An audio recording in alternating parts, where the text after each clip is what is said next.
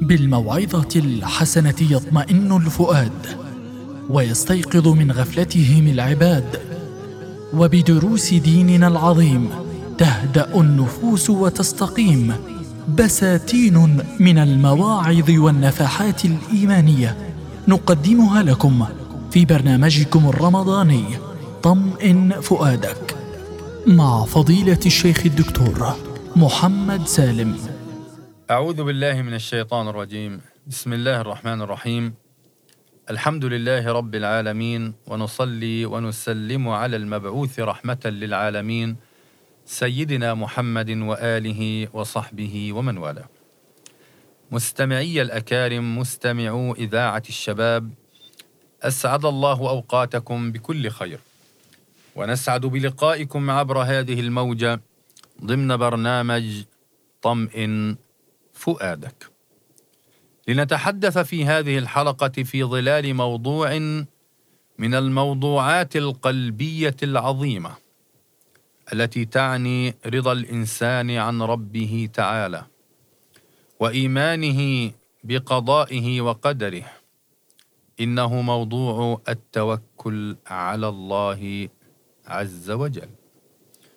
فمعنى التوكل تفويض الأمر إلى الله تعالى.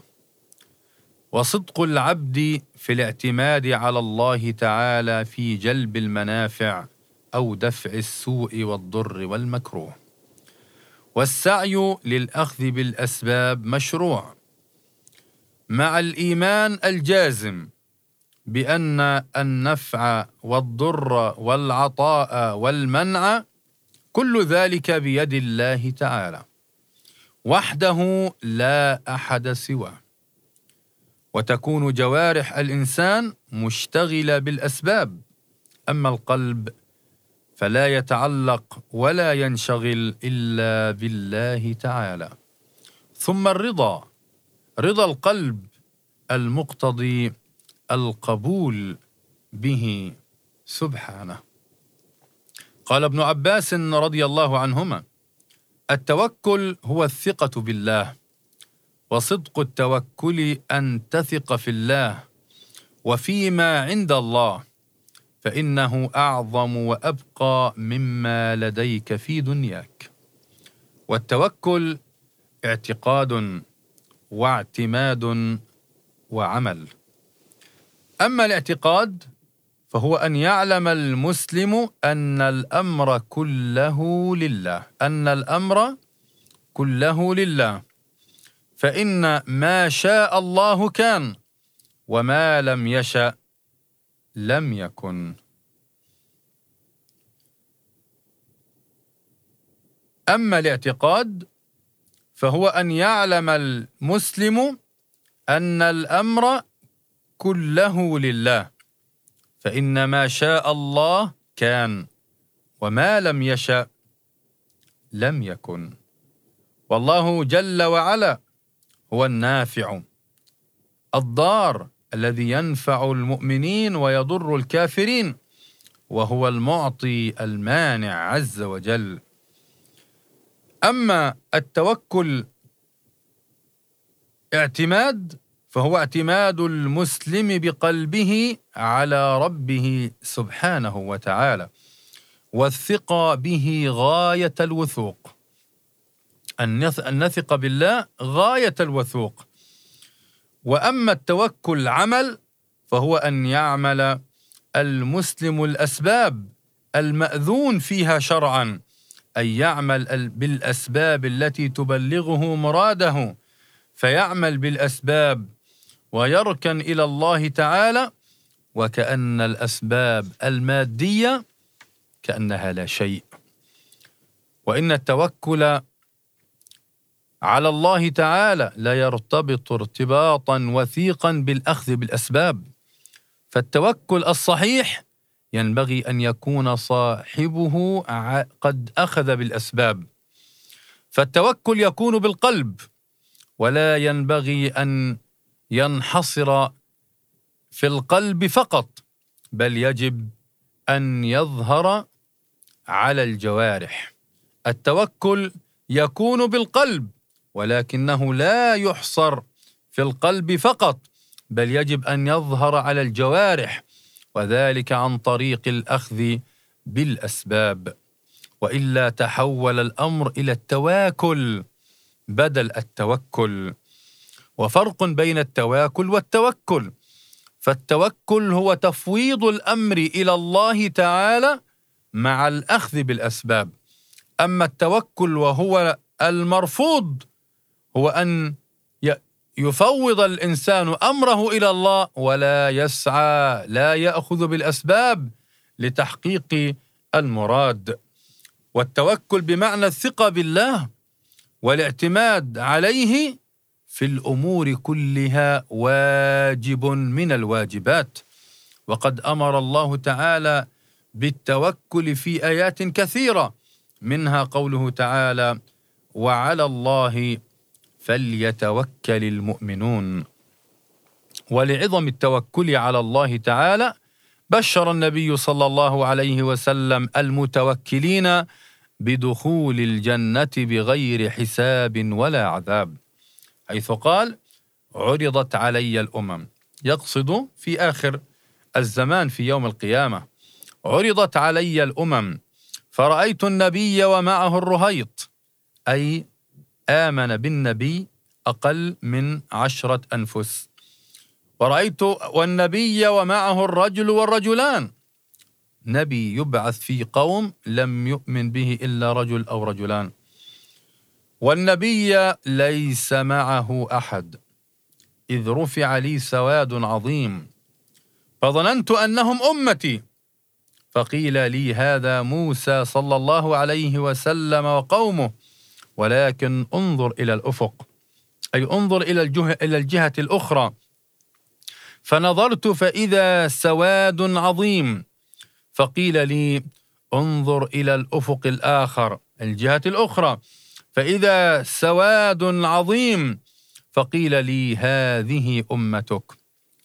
ومعهم سبعون ألفا يدخلون الجنة بغير حساب ولا عذاب. نسأل الله أن نكون منهم. ثم نهض عليه الصلاة والسلام. فدخل منزله فخاض الناس في أولئك الذين يدخلون الجنة بغير حساب ولا عذاب.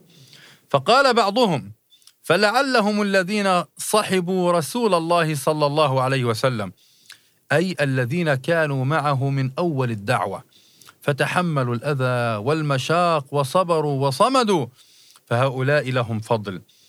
وقال بعضهم فلعلهم الذين ولدوا في الإسلام ولم يشركوا بالله شيئا. الله أكبر ما أعظم هذه النعمة التي نحن فيها. إذ إن الله تعالى خلقنا من آباء وأمهات مؤمنين مسلمين عابدين. فكنا على خطى العقيدة والتوحيد توحيد الله سبحانه. فلم نشرك بالله تعالى شيئا ونسأل الله لنا ولكم الثبات حتى يأتينا اليقين. وذكروا أشياء أخرى. فخرج عليهم رسول الله صلى الله عليه وسلم فقال ما الذي تخوضون فيه؟ فأخبروه فقال عن السبعين الفا. قال هم الذين لا يرقون ولا يسترقون ولا يتطيرون وعلى ربهم يتوكلون. هم الذين لا يرقون الرقية المحرمة. ولا يسترقون لا يطلبون الرقيه المحرمه من غيرهم ولا يتطيرون يعني لا يتشاءمون وعلى ربهم يتوكلون. واعلموا أيها المستمعون الأكارم أن للتوكل على الله تعالى ثمار تظهر من خلال ما يأتي. اولا يعد التوكل من أعظم منازل العبادة والاستعانة لكونه أصلا لكافة أنواع العبادات. من ثمرة التوكل على الله أنه سبب في دخول الجنة. ولذلك قال النبي صلى الله عليه وسلم يدخل الجنة من أمتي سبعون ألفا بغير حساب قالوا من هم يا رسول الله؟ قال هم الذين لا يسترقون ولا يتطيرون ولا يكتوون وعلى ربهم يتوكلون. وهذه رواية أخرى للحديث الذي ذكرناه قبل قليل. ومن ثمار التوكل على الله تعالى أن التوكل يعد من شروط الإيمان.